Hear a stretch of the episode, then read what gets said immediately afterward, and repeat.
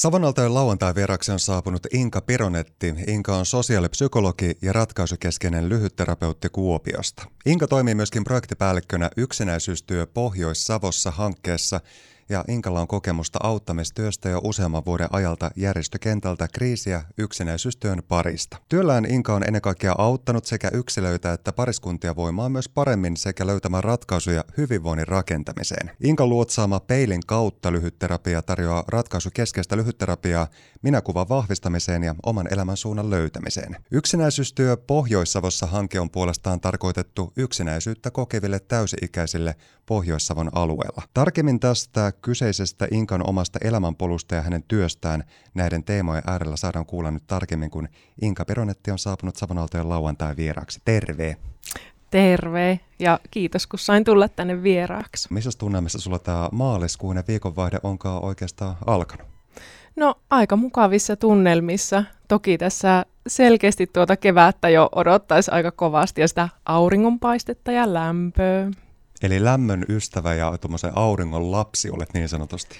On todellakin. Mä oon aina ollut semmoinen kesän lapsi, että silloin tuntuu, että minä herään eloon ja nämä talvikuukaudet on vähän semmoista horroksessa olemista ehkä. Kyllä mä ajattelen, että kaikki semmoiset niin merkitykselliset harrastukset on tosi tärkeitä itselle, ähm, että pitää huolta siitä, että ne ei jäisi siinä arjen kiireessä pois. Tykkään esimerkiksi maalaamisesta, maskeeraamisesta, tämmöisistä vähän luovista jutuista, niin ne on kyllä iso voimavara.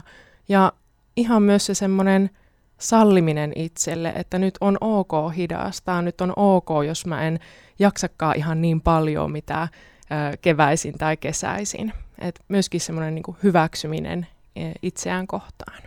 Tuo on ihana, kun sä nostit esiin tuon sallimisen ja tuon armollisuuden kulman, koska se on varmasti semmoinen asia meille monellekin, että me tiedetään se, että näinhän pitäisi tehdä, mutta se on tosi vaikeaa siihen omaa arkea jotenkin jalkauttaa ja sallia itselleen olla jotenkin uupunut tai väsynyt tai aikaan saamaton. Hyvin vahvasti tässä meidän kulttuurissa kannustettu aina ihmisiä siihen, että pitää olla reipas, mutta ei aina tarvitse olla reipas.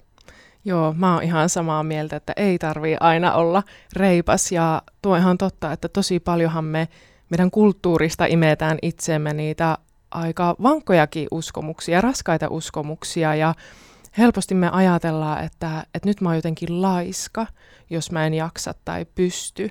Että kyllä me eletään hyvin suorituskeskeisessä kulttuurissa ja mä ajattelen, että se on yksi aika isokin syy, miksi me koetaan uupumusta nykypäivänä niin paljon, että aika paljon paineita tulee ulkopuolelta. Onko se Inka Peron, että se reippauden taakka vähän juurikin sitä, että sillä sitten koitetaan saada sitä hyväksyntää ja myöskin huomiota osakseen ja, ja täten koetaan kuuluvamme johonkin ja olla merkityksellisiä? Kyllä, kyllä mä uskon näin. Et kyllähän meidän ihan semmoinen perustarve on kuulua johonkin ja jokainen meistä kaipaa jollakin tavalla hyväksyntää muilta ihmisiltä. Ja sitähän me just peilataankin muiden ihmisten kautta, että onko mä riittävän hyvä vai tuleeko mulle sellainen tunne, että mä en kelpaa. Ja tämä voi olla tämä reippaus ja suorittaminen ikään kuin yksi mittari, jolla me sitä vähän niin kuin verrataankin muihin, että mi- miten mä vertaudun, että toi tekee noin paljon ja mä en olekaan nyt jaksanut noin paljon, niin onko mä sitten huono? Et, et paljon voi olla ihmisillä semmoisia ajatuskeloja. Tullaan vähän tarkemminkin varmasti syventymään tähän teemaan ja ennen kaikkea sun työhön, Inka, mutta jos mennään sinne kaiken alkuun, sun lapsuuteen ja nuoruuteen, sä oot Iisalmesta lähtöisin. Joo. Minkälaisena sä muistat tuon Iisalmen seudun ja kyseisen paikan? Joo. No, mä ajattelen, että se Iisalmi on aika semmoinen niin kuin pieni lintukoto tavallaan, ja usein ehkä vertautuu tähän Kuopioon, että Kuopio on se big city sitten, että mihin on tehty semmoiset isommat reissut, mutta kyllä mä ajattelen, että mulle tärkeää siellä Iisalmessa ja lapsuudessa on ollut se, että siellä on muodostunut semmoisia tosi pitkäaikaisia ystävyyssuhteita. Ja jos siellä linjoilla on joitakin tuttuja kuulolla, niin terkut vaan sinnekin, että, että siellä, sieltä edelleen on jatkunut ystävyyksiä tähän päivään saakka. Inka Pironetti, kun sä meet käymään vaikka siellä Iisalmen maisemissa, niin minkälainen tunne sut sisimmässä tuolloin valtaa? No kyllä siinä on jotakin semmoista nostalgiaa. Kyllähän se aina herättää paljon semmoisia muistoja, kun siellä käy vierailemassa ja mun vanhemmat edelleen asuu Iisalmessa, niin silleen toki ihan suht usein siellä tulee käytyä.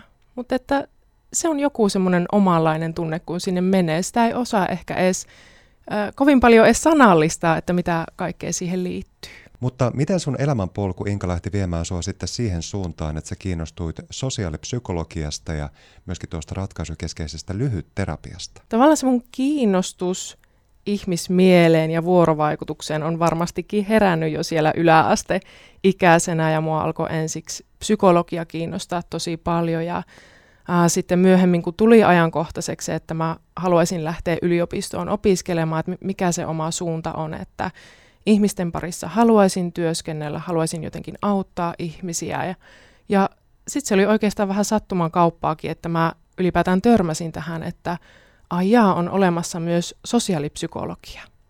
Ja mä jotenkin siinä hetkessä hoksasin, että tämä kutsuu mua paljon enemmän kuin se psykologia. Ja sitten mä tota, pääsin tänne Kuopioon opiskelemaan sosiaalipsykologiaa ja kyllä se oli semmoinen tosi vahva ja voimakas tunne, että nyt mä oon oikeassa suunnassa. Ja löysin tosi paljon myös samanhenkisiä ihmisiä sieltä yliopistolta, että, että se kasvoi se kiinnostus ja mm, muistaakseni miten sitten kriisityönkin parin päädyin, niin siinä oli suuressa roolissa se, että kuuli ehkä semmoisia uratarinoita myöskin, että mikä on mahdollista.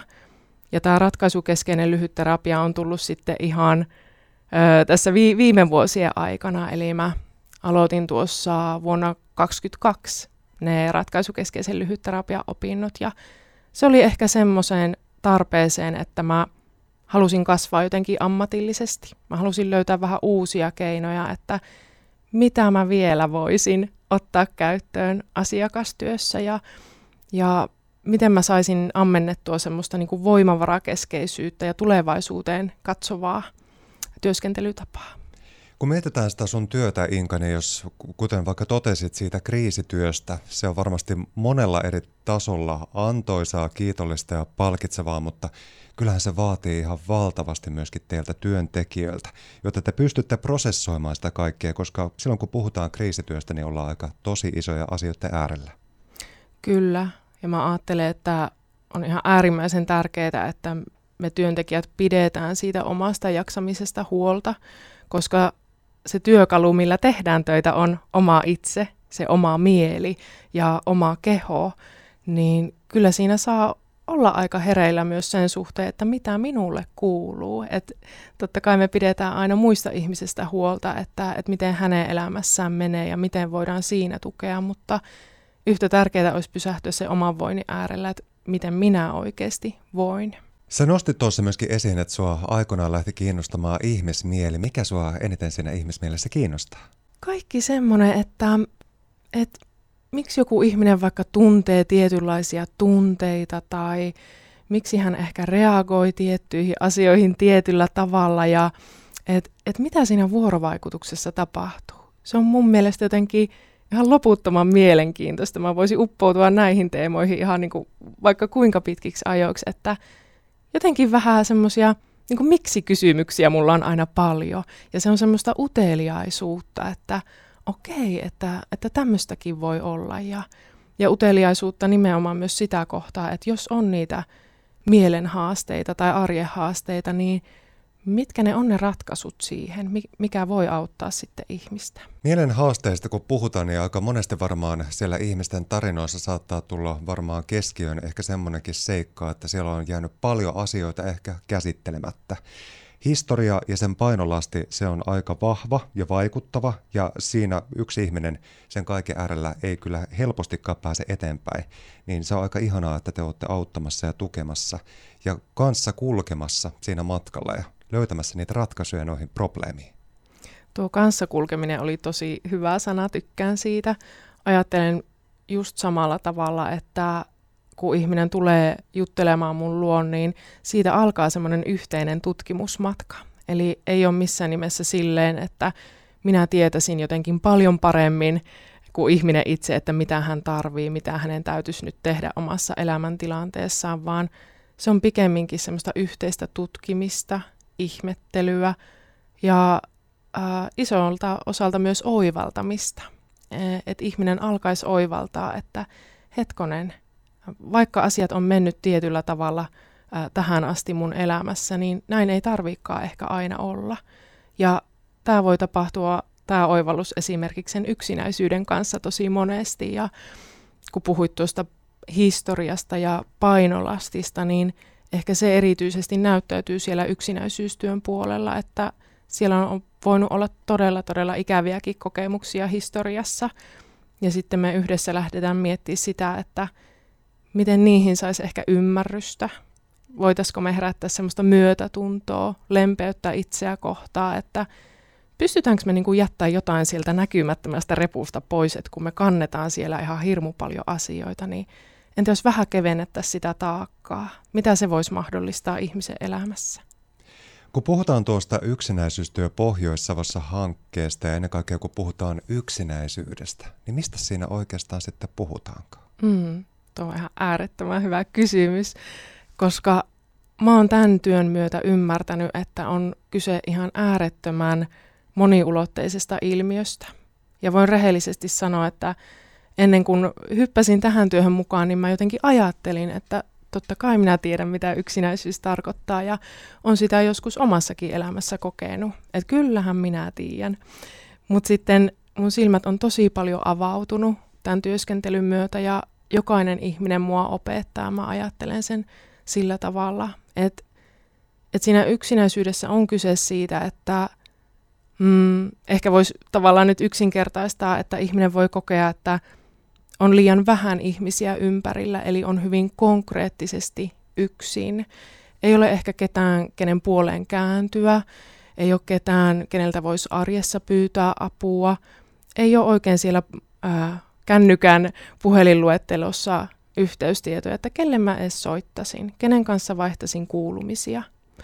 Tai sitten toisaalta se yksinäisyys voi olla sitä ulkopuolisuuden tunnettakin. Voi olla ihminen, jolla on hyvinkin laaja ihmispiiri, on paljon kavereita, tuttavia, mutta hänellä saattaa silti olla se tunne, että mä en oikein kuulu mihinkään tai mulla ei ole sitä sydänystävää ja se tuntuu musta jotenkin kipeältä. Tai ihan hyvin joku voi kokea vaikka parisuhteessa yksinäisyyttä. Eli se, se on aina yksilöllistä jo, jokaisen ihmisen kohdalla, että mi, mitä se hänelle tarkoittaa. Kyllä se alkuun on sitä tutkimista, just, että mikä se on se historia, ää, minkälaisia asioita siellä on ihmisellä taustallaan, ja lähdetään hakemaan sitä ymmärrystä siihen, että se yksinäisyys ei ehkä olekaan omaa syytä, vaikka ihminen usein niin ajattelee. Si- siitä koetaan usein hirveätä häpeää ja syyllisyyttä, että, että koska mä oon yksinäinen, niin pakkohan se vika on minussa olla niin se on usein se ensimmäinen ajatus, mitä me lähdetään ikään kuin taklaamaan ja lieventämään sieltä, että onkohan se kuitenkaan näin se asia. Pystytäänkö me ymmärtää sitä omaa elämän, elämän janaa, että nämä asiat on muuhun vaikuttanut.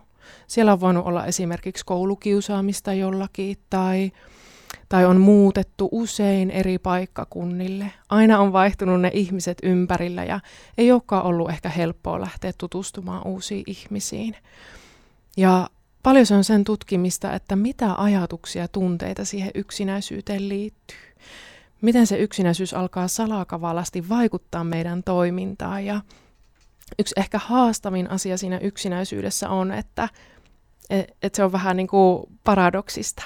Ihminen kaipaa valtavasti yhteyttä muihin ihmisiin, haluaisi, että muut on lähellä, mutta nurinkurisesti alkaakin ehkä vahingossa työntää muita ihmisiä pois tai alkaa sulkeutua, vetäytyä. Eli se, se on hankala, se on vähän semmoinen so, solmumytty, mitä lähdetään sitten ratkomaan ja paljon se on semmoista ajatusten haastamista, ajatusten joustavoittamista, että ihminen alkaisi tunnistaa, että mitkä ajatukset, just ne uskomukset, mistä ollaan puhuttu, mitkä uskomukset minua rajoittaa minun ihmissuhteissa tai elämässä ylipäätään ja Voiko tähän lähteä harjoittelemaan sitä myötätuntoa tilalle? Mitä tapahtuu, jos mä alankin suhtautua itseeni eri tavalla tai alan suhtautua muihin ihmisiin eri tavalla? se usein on se ratkaiseva asia, mikä vaikuttaa sitten meidän toimintaankin. Eli uskalletaanko me vaikka tulla näkyviksi meidän ihmissuhteissa vai, vai piiloudutaanko me muilta? Se on varmasti aika jännittävää monelle, kuten sä mainitsit Inka Pironen, että tulla näkyväksi vaikka niissä ihmissuhteissa. Se kuulostaa hyvin simppeliltä ja helpolta, tadaa, tässähän mä oon, katsot mua, minä katson sua, mutta kyse ei ole ehkä siitä, vaan ehkä niistä ihan syvimmistä asioista. Ja siitä, että mikä on sen ihmisen olennaisin ydin ja sen paljastaminen. Ja tätä olla sitten haavoittuvainen ja hauraskin myöskin sen asian äärellä, niin se on kyllä haastava paletti, mutta sitäkin taitoa pystyy opettelemaan. Kyllä. Ja nimenomaan tuo, että mehän asetetaan itsemme jollain tavalla haavoittuvaksi, kun me halutaan tulla näkyväksi ihmissuhteissa. Jos me haluttaisiin lähteä vaikka sanottamaan muille ihmisille meidän omia toiveita, mitä me kaivataan, niin siinä ikään kuin ottaa semmoisen pienen riskin, että miten se toinen ihminen reagoi. Mm, ottaako se tämän hyvin vastaan vai, vai tuleeko sieltä täysi tyrmäys? Ja tähän vaikuttaa sitten paljon se menneisyyden painolastikin siellä, että jos on ollut ikäviä kokemuksia, niin se meidän mieli tosi helposti ajattelee, että näin tapahtuu myös uudestaan. Olla tosi vaikea luottaa siihen, että minä saan tulla näkyväksi juuri semmoisena kuin olen ja minä tulen hyväksytyksi. Inka Peronetti, tuo yksinäisyystyö Pohjois-Savossa hanke, se on siis tarkoitettu yksinäisyyttä kokeville täysi-ikäisille täällä Pohjois-Savon alueella. Mikä parasta tuki on myös maksutonta? Minkälaisia kokemuksia tähän mennessä oikein tästä hankkeesta on tullut? Paljon erilaisia ja ehkä se näkyy just se ihmiselämän moninaisuus, että ihmisiä on meille hakeutunut tosi monen ikäisiä, ihan 18-vuotiaasta 80 siellä on tosi erilaisia elämäntilanteita ja mä oon jotenkin äärettömän kiitollinen siitä, miten rohkeasti ihmiset lähtee puhumaan siitä omasta tilanteestaan. Totta kai siellä on aina sitä jännitystä. Tosi moni sanoo, että jännitti ihan hirveänä tulla juttelemaan. Mutta sitten sitäkin kautta voi löytää sen onnistumisen, että hei, tosi hienoa, että uskalsit lähteä, että onpas ollut rohkeeta. Oot ollut jossakin asiassa tosi rohkea. Et kyllä, kyllä siellä on niin kuin paljon, paljon ihmeellisiäkin asioita ja t- tarkoitan sillä ihmeellisellä sitä, että kun niitä oivalluksia lähtee syntymään. Sen oikein joskus näkee, kun semmoinen lamppu syttyy ehkä ihmisen pään päälle, että hei, nyt mä, nyt mä alan tajuta jotenkin tätä yksinäisyyttä. Et nyt, nyt mä saan kiinni, että mistä tämä on ehkä saanut alkunsa, mitkä kaikki asiat tähän on vaikuttanut ja, ja alkaakin hiljalleen löytyy sitä semmoista toiveikkuutta tulevaisuuteen, että entä jos tämä ei olekaan mun kohtalo? Entä jos tähän pystyykin vaikuttaa jollain tapaa, niin se on ehkä se kaikkein ihani asia, mitä pääsee niin todistamaan siinä ihmisen kanssa. Ne on tosi hienoja hetkiä. Sinun luotsaama peilin kautta lyhytterapia tarjoaa siis ratkaisukeskeistä lyhytterapiaa minäkuvan vahvistamiseen. Inka Pironetti, mitkä voisi olla semmoisia ehkä helppoja treenejä, mitä meistä jokainen pystyisi lähteä toteuttamaan vaikka tässä viikonvaihteessa, jolloin me saataisiin vähän parempaan suuntaan laitettua sitä omaa minäkuvaa? Hyvä kysymys. Tähän ehkä moni ihminen on kuullut semmoisia nopeita vinkkejä, että hei, nyt mene peilin eteen ja sano itsellesi kymmenen ihanaa asiaa itsestäsi. Ja totta kai voi toimia jollekin, mutta sitten mä lähtisin ehkä vähän eri kautta lähestyä tätä asiaa. Eli jos tunnistaa, että se mun minäkuva ei ole ehkä vielä kovin vahva, niin se voi olla ihan älyttömän iso vaatimus, että nyt minä luettelisin itsestäni kymmenen hyvää asiaa, kun en vaan pysty niin mä kannustan ihmisiä mieluummin semmoiseen neutraaliin suhtautumistapaan.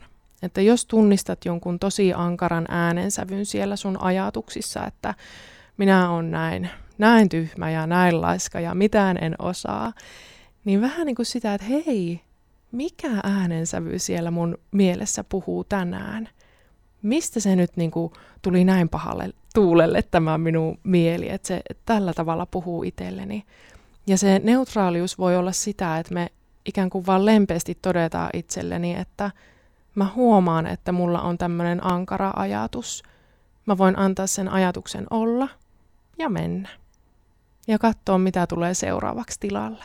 Että me ei ikään kuin väkisin yritetä vääntää itsemme siihen pakotettuun positiivisuuteen, koska se on aika hankalaa oikeasti. Niin enemmän ehkä se neutraali ja semmoinen lempeä suhtautuminen, että olinpas aika ankaraa itselle, että huhu, lö- löytyisikö erilaista äänensävyä.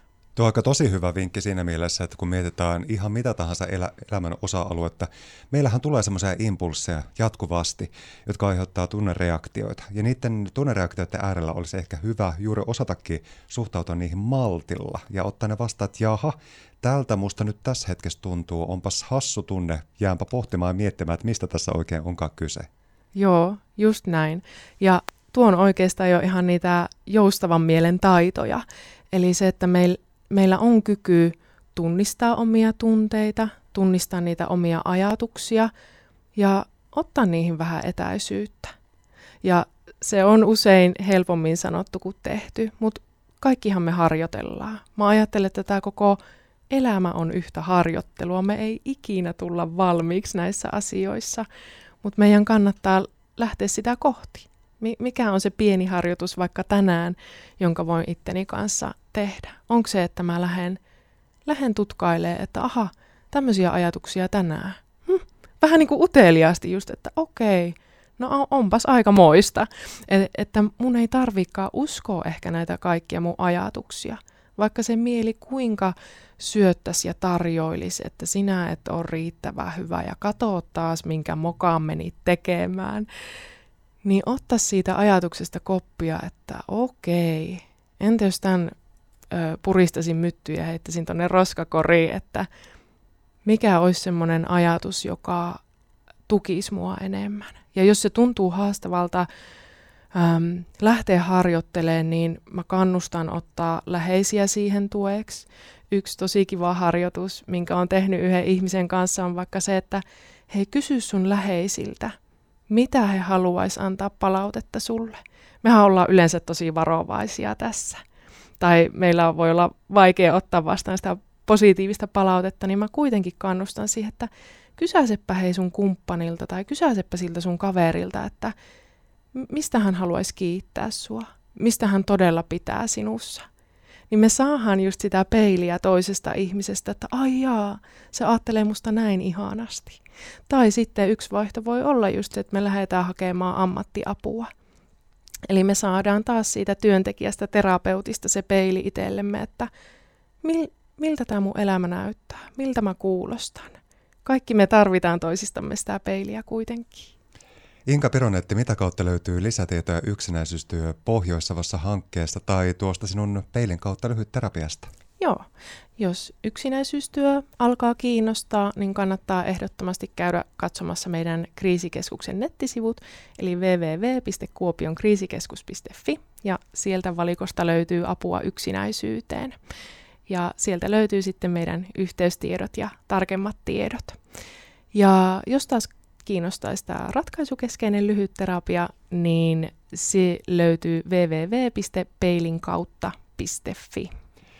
Sydämelliset kiitokset Inka että kun saavuit Savonaltojen lauantai vieraaksi ja elämyksellistä ja ennen kaikkea lempeitä viikonvaihdetta sulle. Ihana, kiitos samoin sinulle.